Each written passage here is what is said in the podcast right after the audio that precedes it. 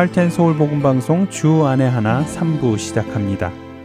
주 안에 하나 3부에는 함께 성경을 읽고 묵상하는 시간인 Let's Read the Bible과 모세의 인생을 드라마로 만나보는 시간인 Bible 드라마 어떻게 자녀에게 성경적인 삶을 가르쳐 주는지 지혜를 얻을 수 있는 Daily Devotional 그리고 은혜의 설교 말씀이 준비되어 있습니다. 먼저 Let's Read the Bible로 이어집니다.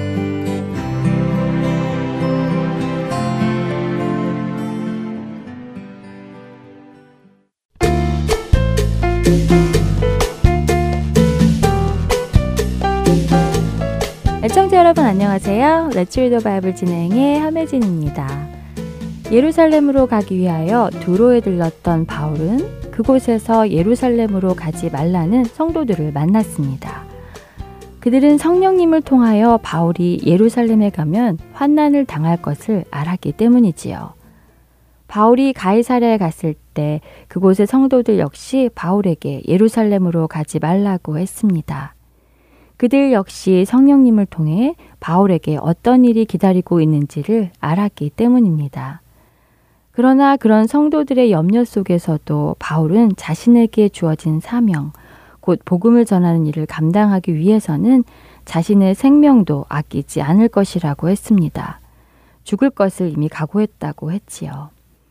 그렇게 성도들을 떠나 바울은 드디어 예루살렘에 들어갑니다. 예루살렘에 도착한 바울은 성령님께서 성도들에게 알려주셨던 대로 고난을 받습니다. 성전에 있던 바울을 본 유대인들이 바울을 붙잡아 때리기 시작한 것입니다.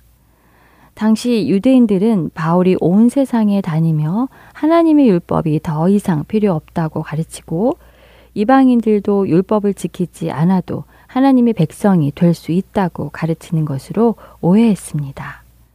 그렇기에 바울이 성전에 있는 것을 보고는 그가 또 이방인들을 데리고 성전에 들어가려는 것인 줄 알고 바울을 붙잡아 매를 때린 것이지요. 그런 그들을 향해 바울은 기회를 얻어 말씀을 전하게 됩니다. 자신이 누구이며 자신도 지금 자신을 때리는 그들처럼 하나님을 열심히 믿었던 사람인데 어떻게 지금 이렇게 예수님을 메시아로 전하는 사람이 되었는지를 설명합니다. 바울은 예루살렘에서도 자신의 목숨을 아끼지 않고 복음을 전한 것입니다. 그러나 안타깝게도 예루살렘에 모여있던 유대인들은 바울의 말을 듣지 않았습니다. 그들은 오히려 바울을 죽이자며 소동을 벌입니다. 바울의 모습을 보며 복음을 전하는 자의 자세를 생각해 보게 됩니다. 내 말을 잘 듣는 사람에게 복음을 전하는 것은 쉽습니다. 그러나 내 말을 듣지 않는 사람에게 복음을 전하는 것은 어렵습니다. 그럼에도 불구하고 우리에게 주어진 사명은 전하는 것입니다. 그들이 듣던, 듣지 않던. 내게 주어진 그 기회에 우리는 주저하지 않고 눈치 보지 않고 전하는 것입니다. 전하라고 하나님께서 우리를 그 자리에 보내셨기 때문입니다. 우리가 전하는 복음을 사람들이 받아들이기도 하고 받아들이지 않기도 합니다. 그러나 그것은 우리의 책임은 아닙니다. 그 일은 하나님께서 하십니다. 우리의 책임은 우리에게 주어진 상황에서 복음을 전하는 것입니다. 여러분은 여러분께 주어진 상황에서 복음을 전하고 계십니까? 여러분의 책임을 다하고 계시는지요? 사도 바울은 디모데에게 마지막 편지를 쓰며 이렇게 말합니다. 디모데후서 4장 2절입니다. 너는 말씀을 전파하라. 때를 얻든지 못 얻든지 항상 힘쓰라. 범사에 오래 참음과 가르침으로 경책하며 경계하며 권하라. 바울은 말로만 이렇게 하라고 전한 것이 아니라 자신의 삶으로 이렇게 하는 것을 보여주었습니다. 때를 얻든지 못 얻든지 항상 말씀을 전파하는 우리가 되기 바랍니다. 레츠 리더 바이블 오늘은 사도행전 21장 27절에서 22장 29절까지의 말씀을 읽고 마치겠습니다.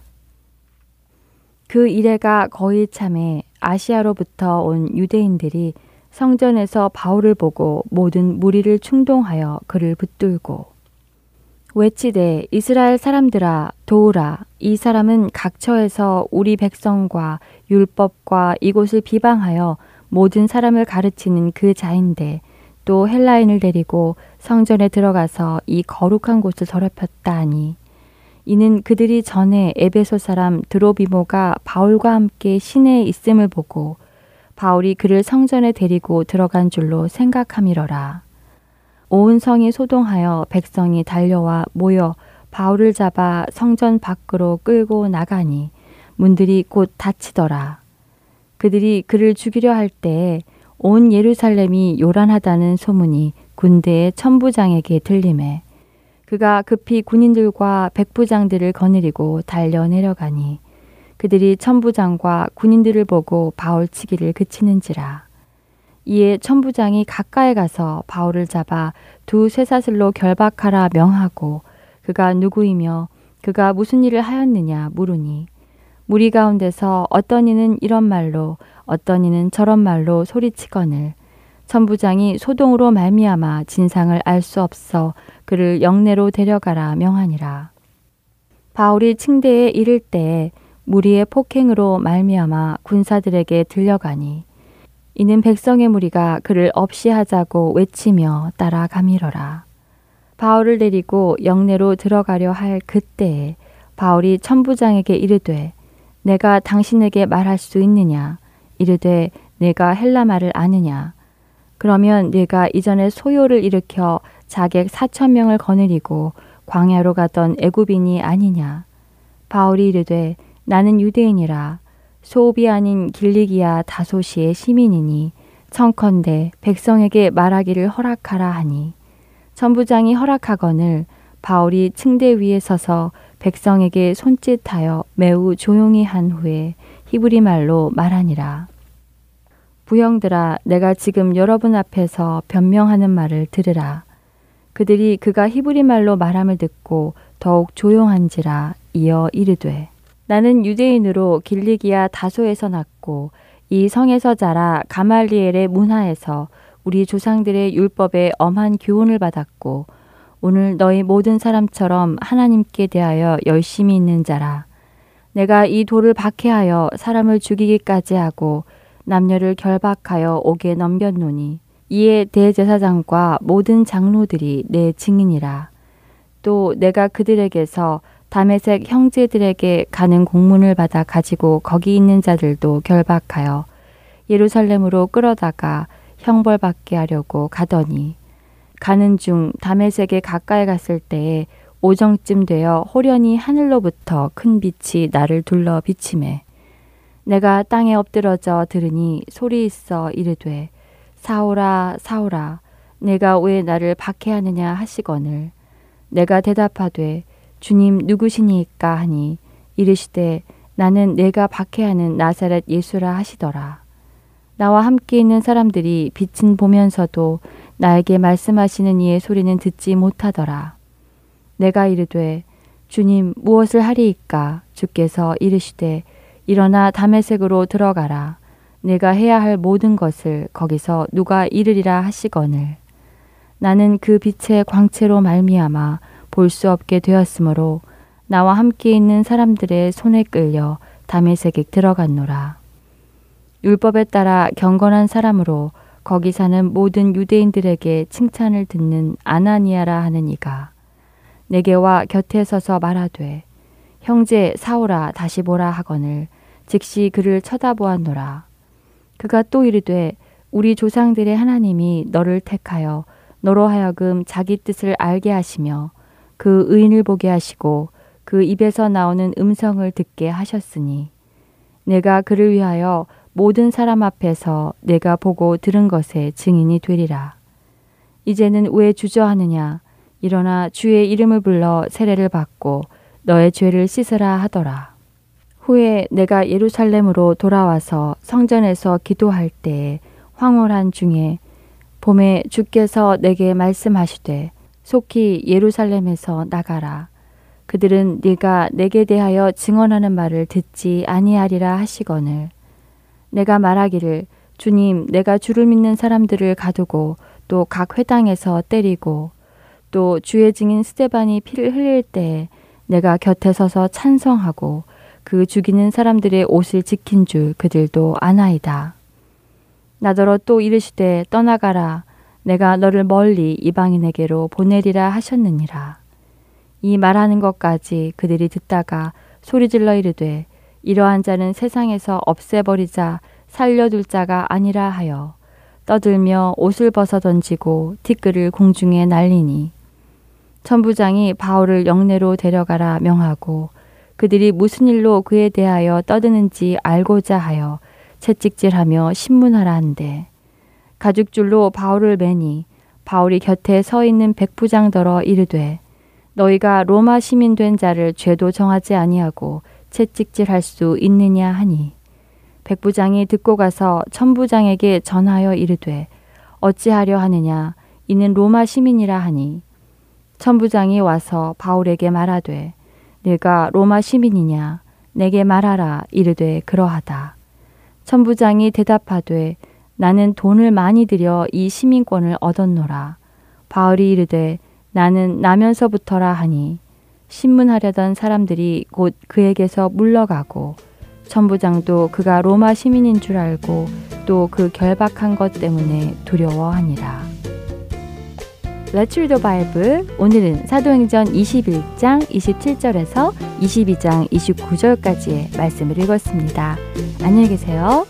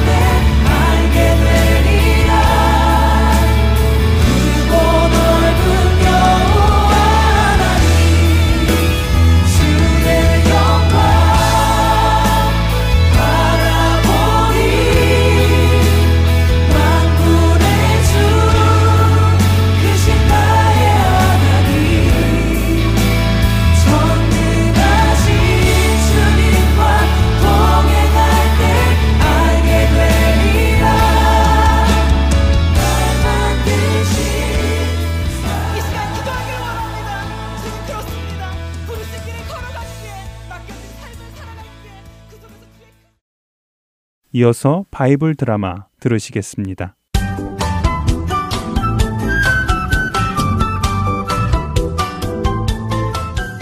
애청자 여러분 안녕하세요. 바이블 드라마 모세편 진행의 박영규입니다. 애굽에서 노예살이를 하며 고통 속에 부르짖던 이스라엘 백성들. 하나님께서는 놀라운 기적을 통하여 그들을 애굽의 노예살이에서 자유하게 하셨습니다. 모세를 통하여 이스라엘 백성을 데리고 홍해를 건너게 하셨고 날마다 하늘에서 만나를 내려 먹게 해주셨고 쓴 물을 단물로 바꿔주시고 물이 없는 광야에 반석을 쳐서 물이 나오게도 하셨습니다. 다른 민족과의 전쟁에서 승리하게 하셨고 백성들 안에 함께 거하시며 하나님의 임재를 경험하게 하셨습니다. 그러나 이스라엘 백성들은 그런 하나님을 경험하고도 하나님을 온전히 믿지 못했습니다. 그래서 하나님께서 주겠다고 하신 가나안 땅에 들어가는 것을 두려워했고 그 땅에 들어가지 않겠다고까지 결정했지요. 결국 그들은 자신들이 풀려난 애굽으로도 돌아가지 못하고 약속의 땅에도 들어가지 못하는 신세가 되어 광야에서 40년 동안 헤매다닙니다. 그럼에도 불구하고 이스라엘 백성들은 자신들의 잘못을 후회하거나 회개할 생각이 없었습니다. 오히려 자신들의 신세를 한탄하며 목이 마르다고 불평했고 자신들을 데리고 나온 아론과 모세에게 대항하기까지 했지요. 모세는 급히 하나님께 나아가 이들을 어찌해야 할지 여쭈었습니다. 놀랍게도 하나님께서는 이런 악한 이스라엘 백성들에게 여전히 물을 주어 마시게 하려고 하셨습니다. 그래서 모세에게 반석을 명하여 물을 내서 백성들과 그들의 가축을 먹이게 하라고 하셨죠. 모세는 하나님의 말씀을 따라 지팡이를 들고 백성들 앞에 형 아론과 함께 나아갑니다. 이것 보시오. 이스라엘 백성들 모두 모여 보시오. 불평이 가득한 이스라엘 백성들의 얼굴을 보자 모세는 화가 나기 시작했습니다. 음, 은혜라고는 하나도 모르는 이 사람들아. 도대체 당신들은 어떻게 된 사람들이요? 도대체 어떻게 된 사람들이어서 평생 불평만 하고 살아가는 것이오? 갑작스러운 모세의 화난 목소리에 백성들은 조용해졌습니다. 그런 그들을 향해 모세는 계속해서 소리쳤습니다. 당신들은 당신들을 구원하신 하나님의 은혜를 깨닫지 못하고 늘 불평하고 원망만 하니 하나님을 반역하는 자들이요. 도대체 무슨 낯짝으로 물이 없다고 불평하는 게요? 어째서 우리가 여러분 같은 반역자들을 위해 물을 내주어야 한단 말이요? 그랬습니다. 모세는 하나님을 원망만 하는 이스라엘 백성들에게 실망했고 화가 나 있었습니다. 그럼에도 불구하고 그런 그들에게 물을 주라고 하신 하나님의 말씀을 따라 그들에게 물을 주기가 싫었습니다. 모세의 생각에 그들은 하나님으로부터 물을 받아 먹을 자격이 없는 자들이었기 때문이었죠. 하지만 하나님께서 물을 내어 주라고 하셨으니 그들에게 물을 줄 수밖에 없었습니다. 이런 모든 상황에 모세는 화가 나 있던 것입니다. 에잇! 모세는 화가 잔뜩 나서 자신이 들고 있던 지팡이로 반석을 두 번 내리쳤습니다. 그러자 반석에서 물이 솟아나오기 시작했죠. 백성들은 환호했습니다. 그리고는 물을 마시고 자신들의 짐승들에게도 물을 먹이기 시작했죠. 이렇게 백성들이 정신없이 물을 마시고 있을 때 하나님께서 모세와 아론에게 말씀하셨습니다. 모세와 아론아, 너희가 나의 마음을 헤아리지 못했구나. 저들이 아무리 반역하는 백성이어도 나는 그들에게 물을 주어 마시게 하므로 내가 그들과 같이 하는 거룩한 하나님임을 보여주고 싶었다. 하지만 너희는 그런 나를 신뢰하지 못하고 이스라엘 백성 앞에서 나의 거룩함을 나타내지 못했구나. 이로 인하여 너희 형제는 내가 너희 자손에게 약속한 가나안 땅에 들어가지 못할 것이다.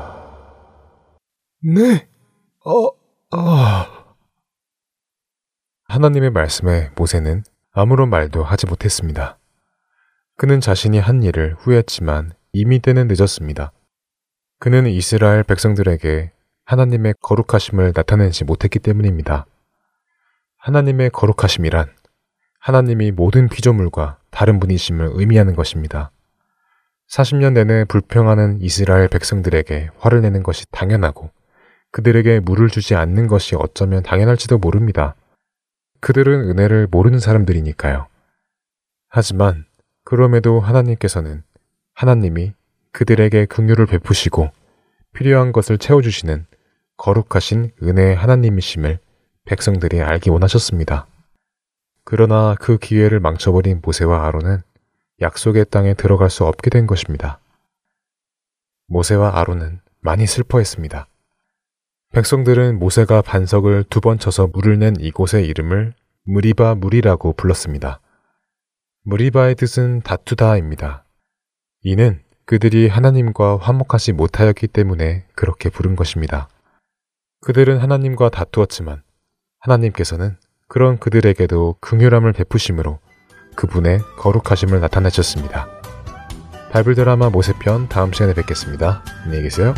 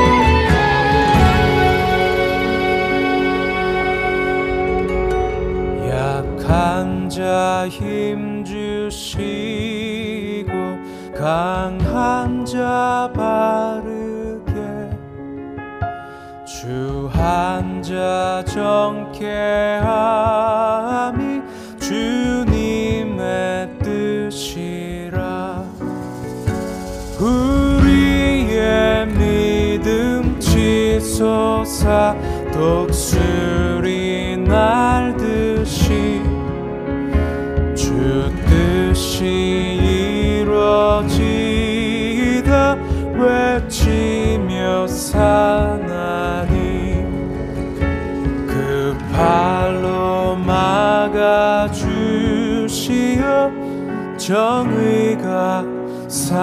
나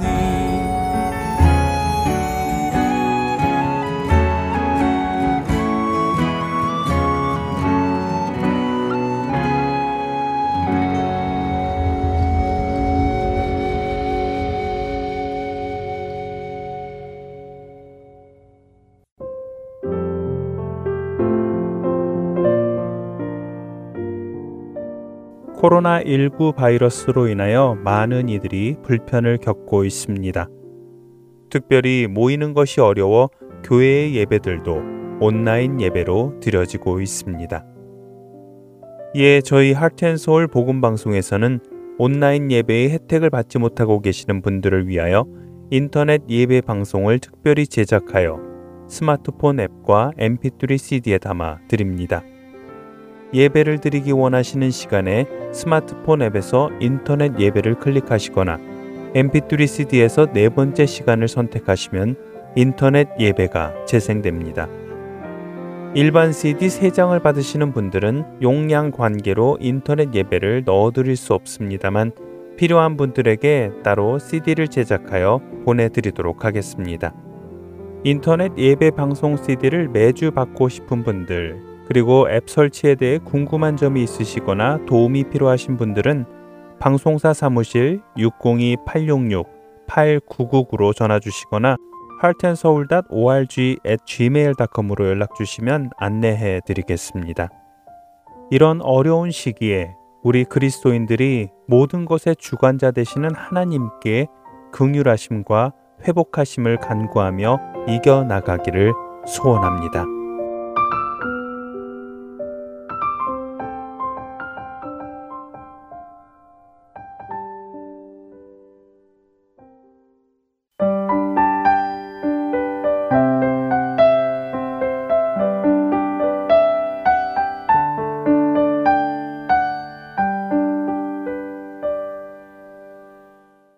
계속해서 Daily Devotional 보내드립니다.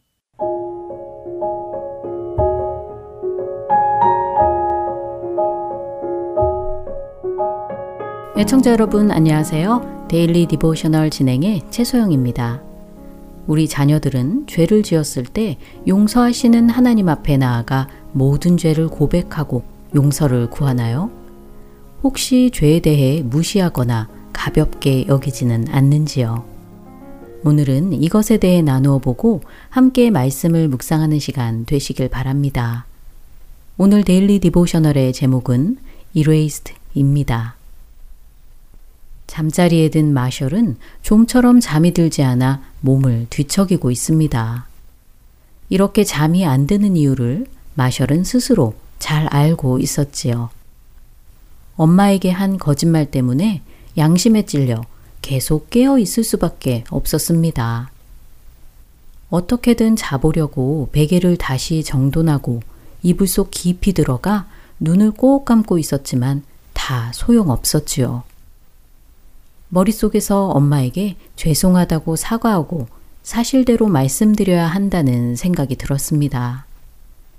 마침내 마셜은 잠자기를 포기하고 침대에서 나와 거실로 갔지요. 거실에서 컴퓨터를 하고 계시던 엄마는 울면서 다가오는 마셔를 보고 깜짝 놀라 무슨 일이 있었는지 혹시 나쁜 꿈을 꾸었는지 물으셨습니다. 마셜은 고개를 저으며 그런 게 아니라 엄마에게 아까 거짓말을 했었다고 대답하였지요.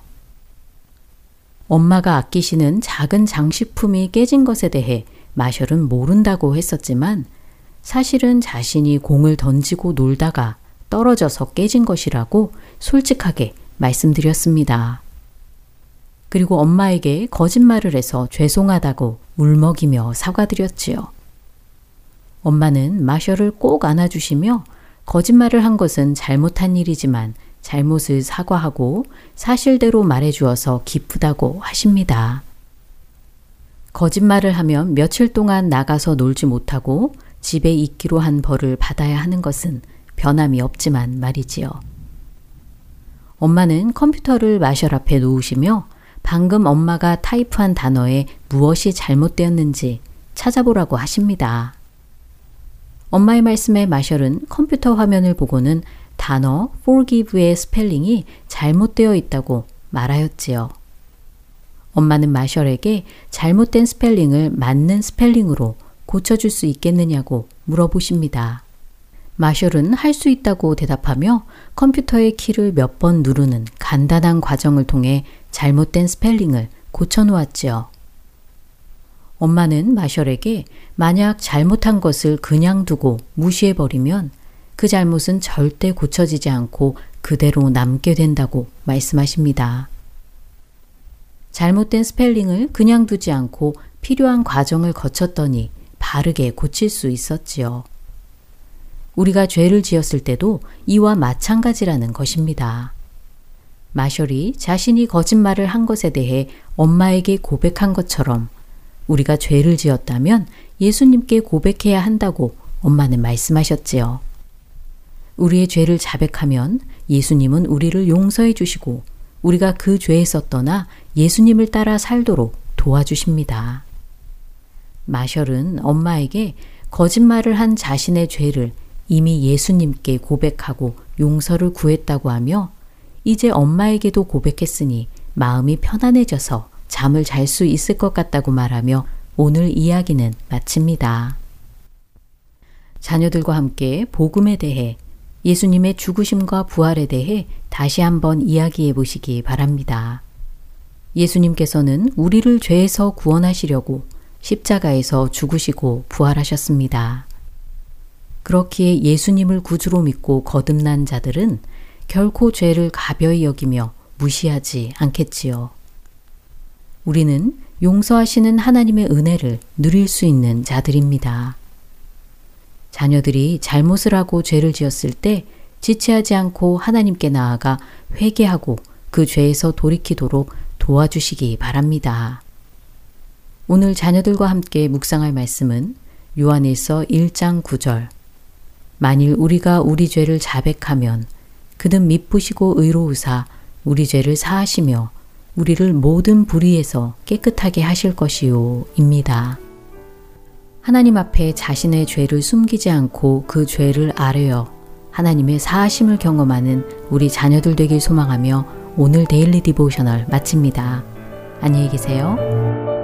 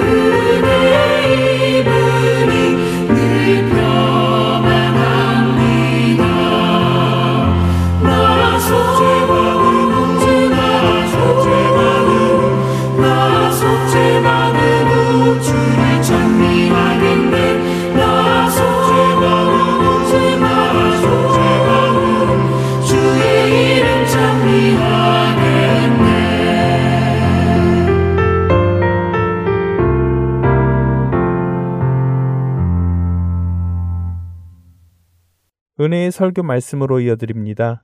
오늘은 조지아 아틀란타 한비전 교회 이요셉 목사님께서 갈라디아서 4장 1절에서 9절의 본문으로 하나님을 아십니까? 라는 제목의 말씀 전해 주십니다. 은혜의 시간 되시기 바랍니다.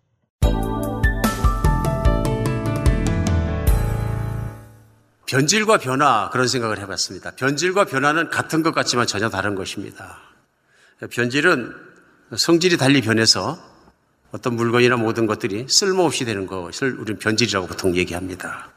그런데 변화는 사물이나 모든 것들의 성질이나 그런 것들을 뜯어 고치는 것, 변화라고 얘기할 수 있죠. 그래서 쌀이 썩은 것은 변질입니다. 그런데 쌀로다 식혜를 닮아서 쌀이 문들문들해진 것은 썩은 것이 아니라 변화된 것입니다. 정말 다른 것 같습니다. 성경 안에서 우리는 볼 수 있습니다. 사람과 신앙은 변질될 수 있다는 것입니다. 또한 성경은 사람은 변화될 수 있다고 말씀하시는 것입니다. 성경은 우리에게 도전할 때 변화받으라 이렇게 말씀하십니다. 근데 반대로 변질되어서는 안 된다 이렇게 말씀하십니다. 성경 안에 특별히 신약 성경에서 아주 많은 부분을 차지하고 있는 사도 바울의 서신들을 읽고 있습니다. 고린도 교회로 보낸 편지를 읽을 때나 갈라디로 보낸 편지를 읽을 때나 공통적으로 느낄 수 있는 것은 뭐냐면 그 교회 안에 문제가 있었다는 것입니다. 그 문제는 뭐냐면 교회가 사도 바울이 선교 여행 때 전했던 순수한 복음을 떠나서 신앙 그 자체가 변질돼 갖고 있다는 걸 사도는 들었고 알았고 그것을 위기로 받아들인 것입니다. 그래서 이 변질되고 있는 교회를 그냥 두면 교회가 다 썩어서 망해버릴 것이다 하는 위기 속에서 편지를 쓴 것을 편지 한 줄 한 줄을 읽을 때마다 우리 절실하게 느낄 수 있습니다. 오늘은 본문 말씀이 갈라디아서 4장입니다. 갈라디아서 4장 오늘 본문 말씀이 1절에서 9절까지인데요. 오늘 말씀드린 대로 갈라디아 교인들의 변질을 말할 수 없이 걱정하고 있는 사도의 모습을 볼 수 있습니다. 갈라디아서는 시작하자마자 사도 바울은 갈라디아 교인들을 향해서 특별히 3장에서는 노골적으로 뭐라고 하냐면요. 갈라디아 교인들아 너희가 어리석도다 이렇게 얘기합니다. 어리석다. 이 얘기는 뭐냐면 육신적인 얘기 아니라 영적으로 아둔하다. 깨닫지 못한다. 왜 그렇게 영적으로 어리냐? 이런 직접적인 사도의 마음을 표현한 것으로 볼 수 있습니다. 너희가 어찌하여 그렇게 빨리 변질되느냐? 너희가 성령으로 시작했다 육신으로 마치겠느냐? 그 얘기는 뭐냐면 너희의 신앙이 어찌하여 그렇게 빨리도 변질되더냐? 이런 책망으로 시작하는 것을 우리는 알 수 있습니다. 오늘 사장에서는 그 말씀을 저목저목 말씀하시면서 어떻게 하면 변질된 신앙이 아니라 참 신앙을 가질 수 있느냐 하는 것을 제시하고 있습니다. 특별히 신약 성경에 하나님께 주신 말씀을 통해서 우리 변질되기 쉬운 신앙, 변질되기 쉬운 교회도 하나님 말씀 앞에서 변질을 막을 수 있는 건강하고 좋은 신앙으로 나갈 수 있는 길을 제시해 주고 있다고 저는 믿어집니다. 사도 바울이 1차 전도 여행을 통해서 예수 그리스도의 복음을 전하고 믿는 사람들이 생기고 갈라디아 지역에 교회가 서게 되었습니다. 그래서 사도 바울이 이제 떠나서 안디옥 교회로 돌아와서 한동안 보내게 되는데요. 그 시간 동안에 갈라디아 지역에서 온 사람이 사도 바울에게 말씀을 전한 것입니다. 사도가 떠난 다음에 갈라디아 교인들 많이 변질됐습니다. 어떻게 변질됐냐면 유대 지역에서 온 유대인, 유대주의자, 율법주의자들이 예수를 믿는다고 해서 교회에 들어왔는데 이 사람들이 사도 바울이 전하지 않은 이상한 복음을 전합니다. 그게 뭐냐 하니까 복음만 가지고는 예수님을 믿는 것만 가지고는 구원받지 못한다.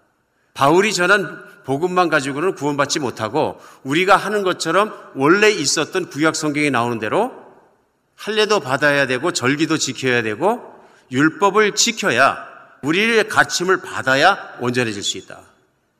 그러면서 얘기한 것이 우리는 에루살렘 특히 유대로부터 시작된 정통이고 사도 바울은 격가지다. 뭐 이런 식으로 전했던 것 같습니다. 설득력 있는 말이죠.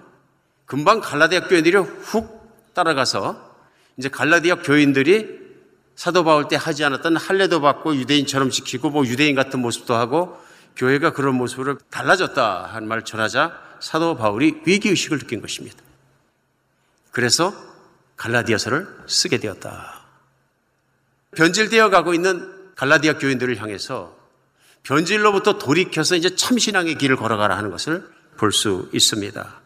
오늘 사도 바울이 본문 4장 1절로 9절의 말씀 속에 외치고 있는 말씀은 제일 먼저 참신앙은 하나님을 바로 아는 것이라고 말하고 있습니다. 참신앙은 하나님을 바로 아는 것이다. 오늘 갈라디아 교인들이 유대 율법주의자를 따라가서 그들의 흉내를 내고 그들을 따라간 이유는 뭐냐면 그들이 하나님 아는 지식이 바르지 못하고 견고하지 못하기 때문에 그렇다. 그런 얘기입니다. 유대인들은 하나님을 아는 백성으로 부르심을 받았습니다. 그래서 무엇이냐면 하나님은 하나님 자신을 나타내 주셔서 구약 성경에도 사랑하는 자가 하나님을 따를 수 있도록 자신을 드러내 주십니다. 그런데 완전한 드러냄이 아니라 계시는요, 세월이 지나가면서 점점 더 깊은 자기 오픈을 하나님께서 하셨습니다. 근데 율법을 제시해 주셨는데 유대인들 생각에는 율법이 모든 것이라고 생각한 것입니다. 그래가지고 문제는 뭐냐면 내가 율법을 달달 외우고 율법을 달달 알기만 하면 하나님의 모든 것을 안다. 이런 착각을 하게 된 것입니다. 하나님의 모든 것을 안다. 근데 하나님께서 그들에게 직접 선지자를 보내셔서 구약 성경 안에는 하나하나 그들을 지적할 때마다 공통적인 지적사항이 있습니다. 그것이 뭐냐면 너희가 나를 모른다 하는 것입니다. 구약 성경을 읽으면 읽을수록 반복해서 나오는 선지서에 반복되는 표현법이 무엇이냐면 그의 백성이 그를 하나님을 바로 알지 못하더라. 특별히 유명했던 선지자 이사야와 호세아가 같이 사역을 했던 시절이 있습니다. 그때 호세아를 통해서 뭐라고 말씀하시냐면 내 백성이 나를 아는 지식이 없는 거로 망하는도다. 반복해서 말씀하십니다. 그런데 같은 시대에 이사야란 선지를 통해서 같은 말씀을 하십니다. 무슨 말씀을 하시냐면 내 백성이 내 말을 듣기는 들어도 깨닫지 못하고 보기는 보아도 알지 못할 것이다. 듣는데 하나님 말씀을 들어도 깨닫지 못하고 믿지 못한다. 그렇기 때문에 결론이 뭐냐면 이 백성은 나를 알지 못하고 듣더라도 그들이 깨닫지 못한다 이렇게 얘기합니다. 그 결과는 뭐냐 하면요. 이사야나 호세아나 그 위에 선지자들이 그렇게 선포했음에도 불구하고 이스라엘 백성들이 교만해서 하나님 말씀 가운데 돌아서지 않고 결국은 망하게 되었다는 것이 구약 성경의 결론입니다. 그러니까 생각해 보면 이스라엘의 하나님께서 이사야 선지자를 보내고 호세아 선지자를 보내서 내 백성이 나를 아는 지식이 없는 거로 나를 모름으로 망하는도다 하면은 가장 분노했던 사람들이 누구냐면 이스라엘 사람들입니다. 선지자를 향해서 너는 뭐냐? 우리에게 많은 제사장이 있고 그 좋은 말씀들을 듣고 많은 선지자들이 있는데 너는 뭐냐? 선지자들이 공통적으로 당했던 핍박이 그것입니다. 우리는 하나님을 잘한다. 우리 보고 하나님을 잘 모른다고 너는 누구냐? 하고 그들을 핍박했던 것입니다. 예수님께서 이 땅에 오셔서 가장 많이 논쟁하고 부딪혔던 사람들이 하나님을 잘 안다는 사람들입니다. 유대인 중에 우리가 있는 것처럼 바리새인, 서기관, 가르치는 사람, 제사장들입니다. 그 사람들의 공통점은 무엇이냐면요. 하나님을 잘 안다고 믿는 것입니다. 이사야 시대에는 호세아 시대에는 우리 조상이 하나님을 잘 알지 못하여 겸손하지 못해서 우리가 망했지만 우리는 하나님 말씀을 더 많이 공부하고 더 많이 체득하고 더 많이 알기 때문에 우리는 하나님을 너무 잘 알고 있다. 그런데 예수님의 가르침을 통해서 너희가 하나님을 알지 못하다 이사야가 옳게 말하였더라 너희가 듣기는 듣자로 깨닫지 못하고 보기는 보아도 알지 못하는다 말하면은 돌을 들어서 예수님을 때려 죽이려고 했다. 우리 느낄 수 있습니다. 예수님이 심지어는 너희가 본다고 하니 소경이라 너희 보지 못한다. 그럼 화가 나는 거죠. 왜냐하면 본인들이 생각할 때는 우리는 소경이 아니라 소경된 일반 백성들에게 영적인 눈을 뜨게 해서 인도하고 있는 우리가 눈을 뜬 지도자들이라 영적으로. 이렇게 믿었기 때문에 그렇다는 것입니다. 오늘 사도 바울은 갈라디아 교인들에게 다시 한번 구약 성경을 깨닫게 하면서 구약 성경은 율법은 우리를 가장 기초적인 신앙 하나님을 아는 것으로 인도하던 유치원 교사라. 그러나 이제는 그렇지 않다 하고 얘기합니다. 하나님을 아는 참 지식은 어디 있느냐면 예수 그리스도 안에 있다 하는 것을 가르쳐 주는 거예요.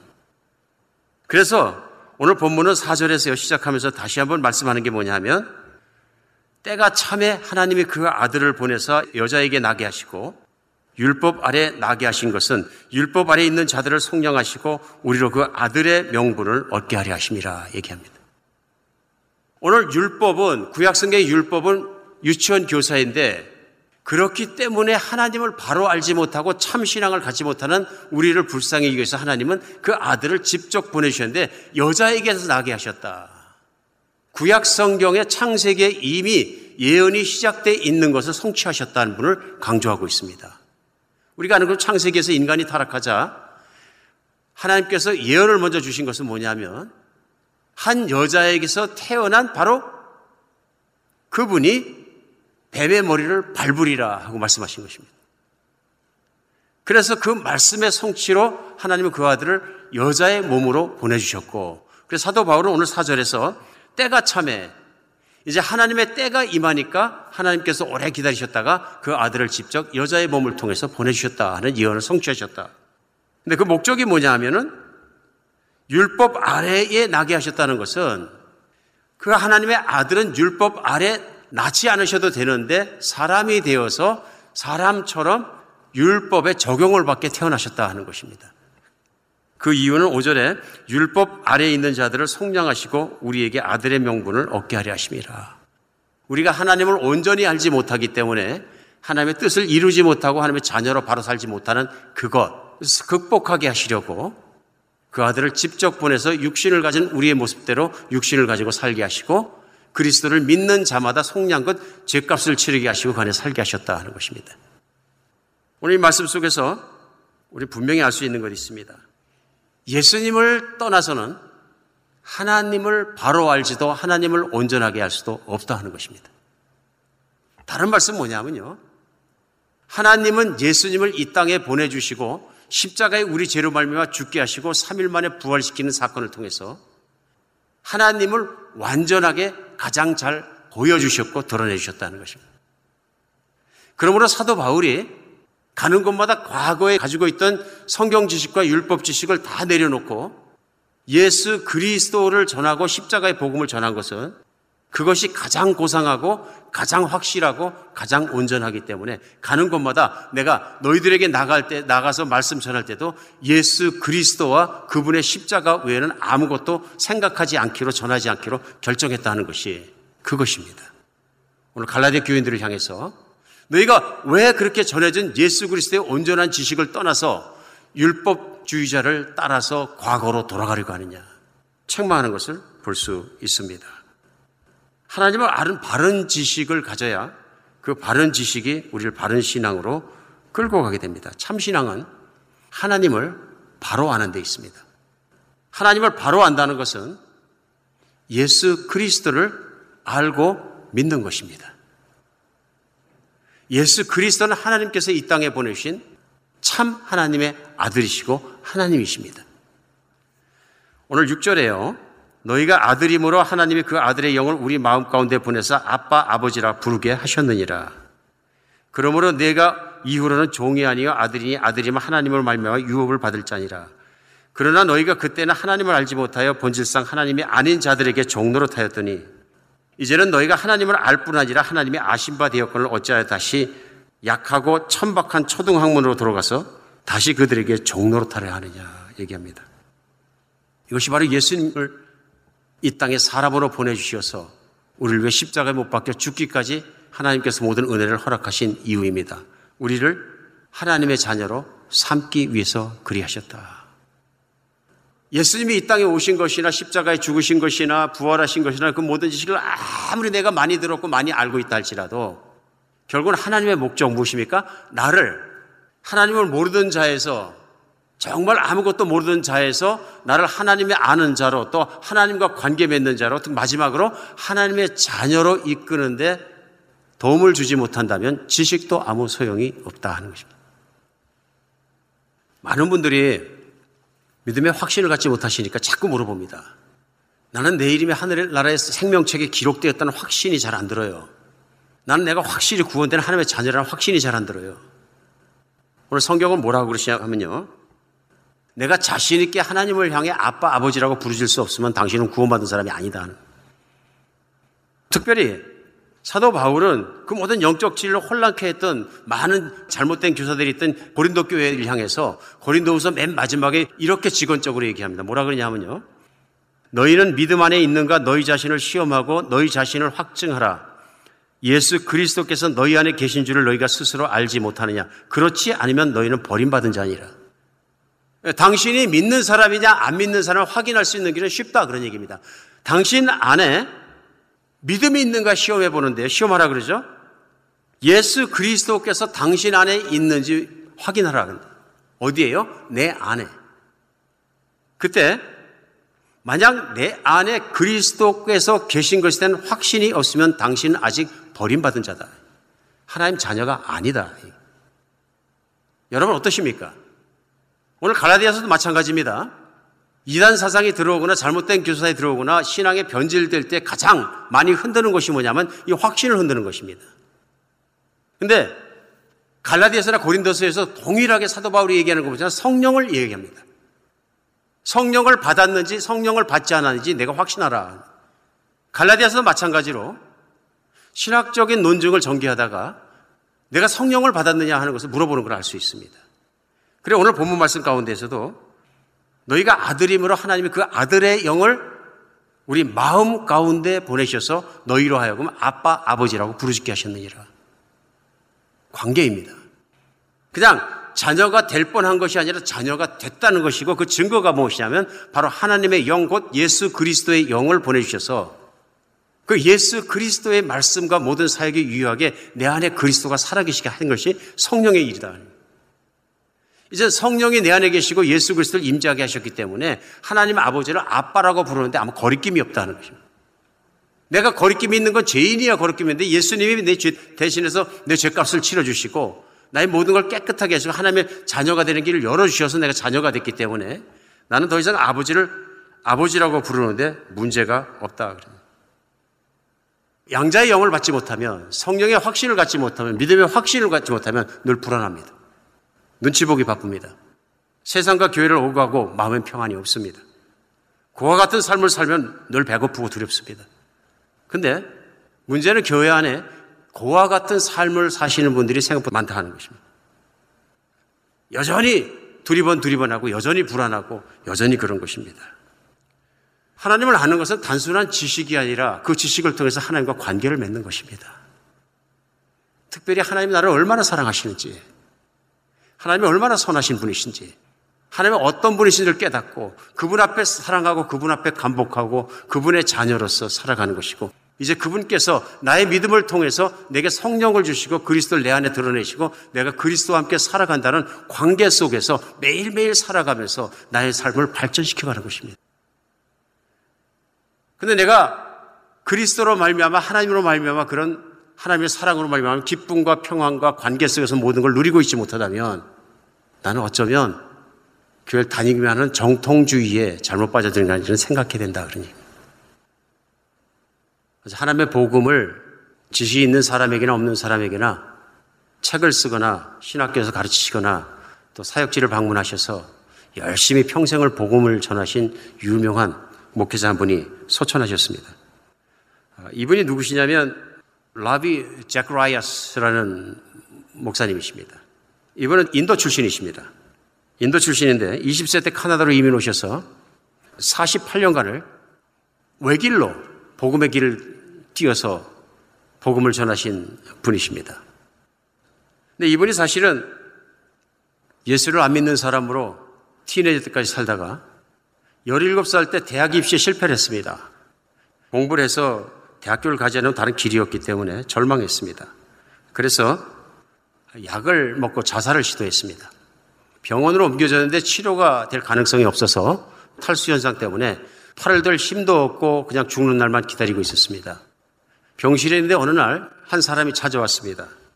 왜 찾아왔냐 그러니까 어머니가 물어보니까 어, 이 사람에게 성경을 읽어주라고 누군가 얘기하길래 성경을 들고 찾아왔습니다.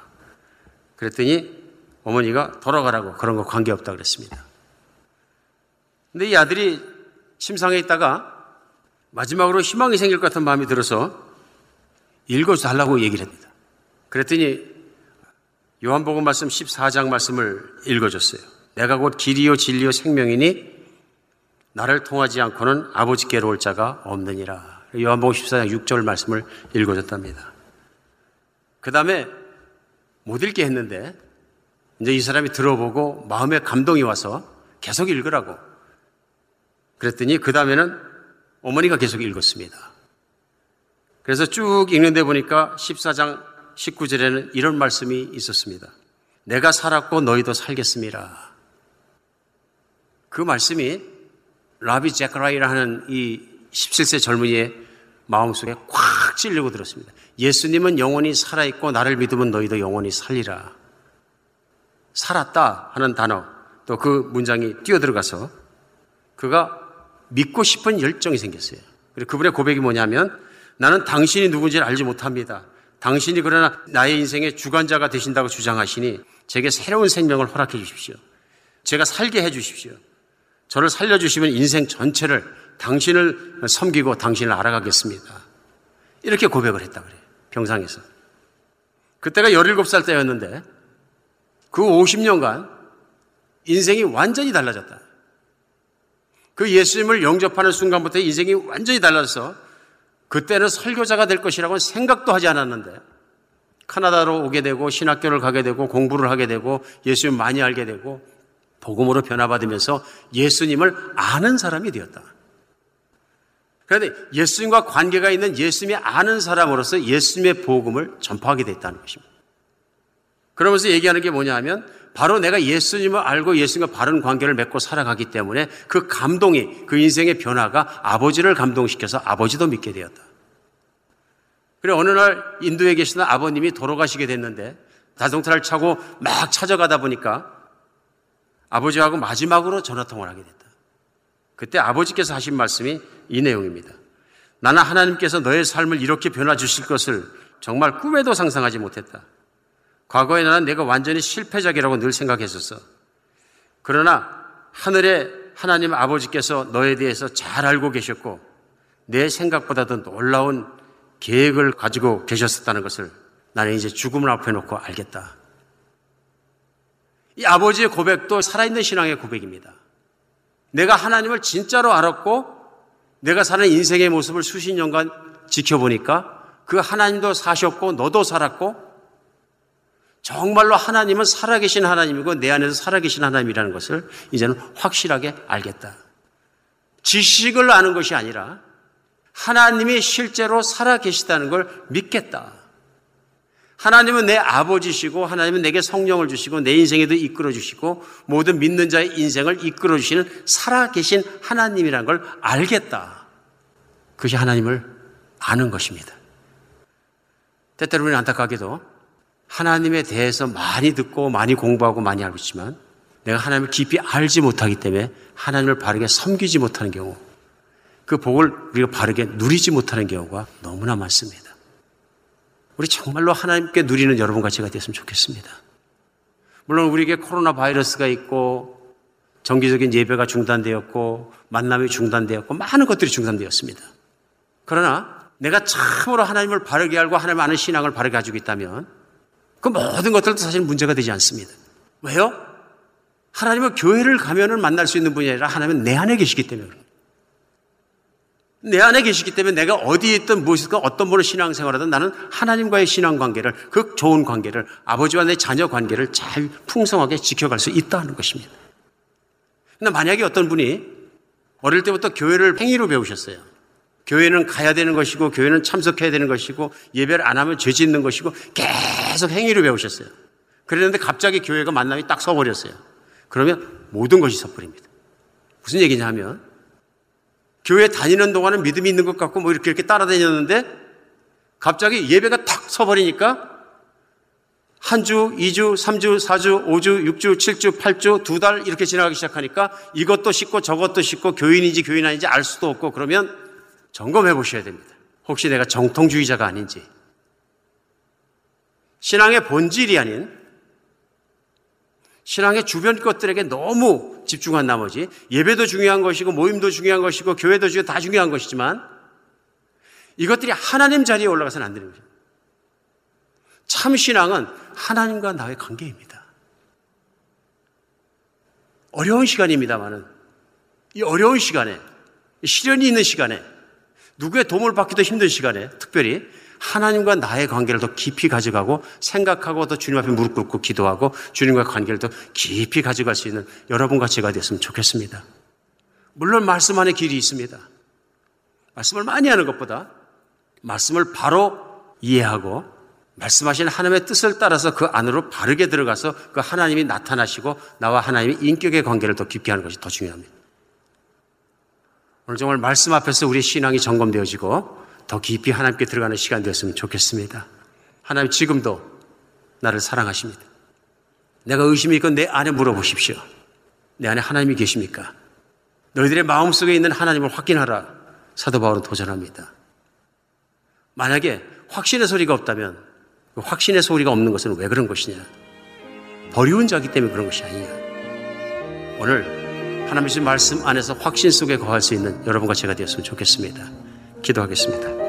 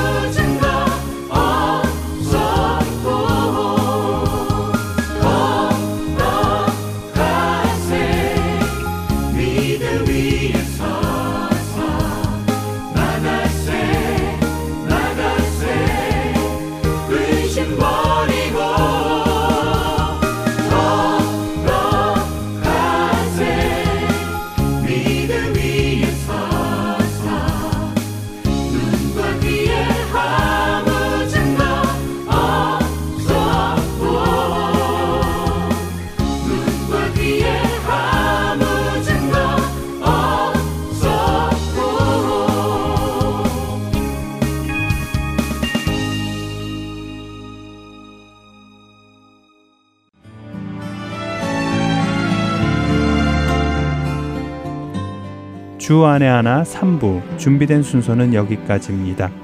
청취해 주신 여러분들께 감사드립니다. 다음 주에 다시 뵙겠습니다. 안녕히 계세요.